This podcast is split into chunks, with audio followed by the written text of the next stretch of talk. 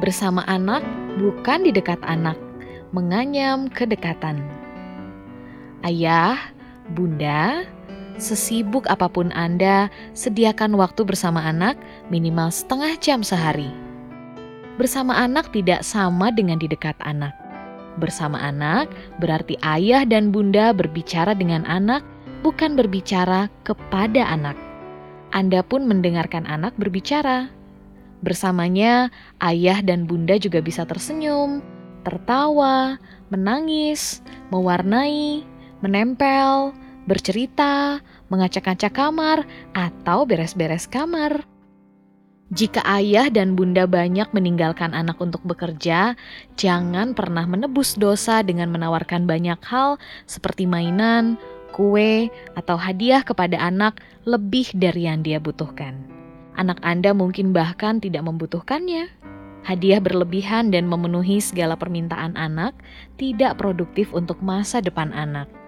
Sebelum tidur, tataplah matanya, ciumlah keningnya, dan doakan dia dengan khusyuk. Jika memungkinkan, biarkan dia mendengarkan apa yang kita doakan.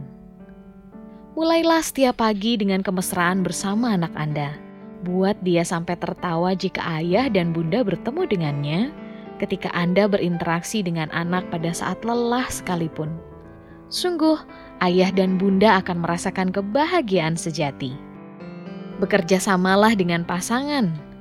Tanamkan nilai-nilai positif pada anak melalui cerita, bergantian antara ayah dan bunda. Sentuhan Anda menjadi obat mujarab bagi anak. Jangan pelit menyentuh mereka. Tepukan ringan, usapan di kepala, rangkulan tiba-tiba hingga pelukan erat akan menenangkan mereka. Ayah dan bunda bisa melakukan pelukan sandwich atau burger terhadap anak. Dia dipeluk kedua orang tua sekaligus. Bahagia rasanya. Jangan hanya menunggu momen perdamaian setelah ada masalah. Dan sudah seharusnya pelukan dan sentuhan ini diberikan gratis. Ketika listrik mati, suasana redup dan syahdu yang dihasilkan cahaya lilin dapat membantu ayah dan bunda menjangkau anak-anak yang kurang sentuhan. Ajaklah semua anggota keluarga berkumpul di satu tempat.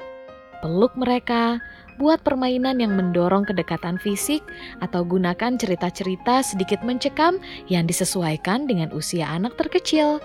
Tentunya bukan cerita horor menakutkan jika momen tidak terencana ini berhasil dan membuat anak-anak ketagihan, Anda bisa mengatur dengan sengaja kegiatan dalam keremangan ini.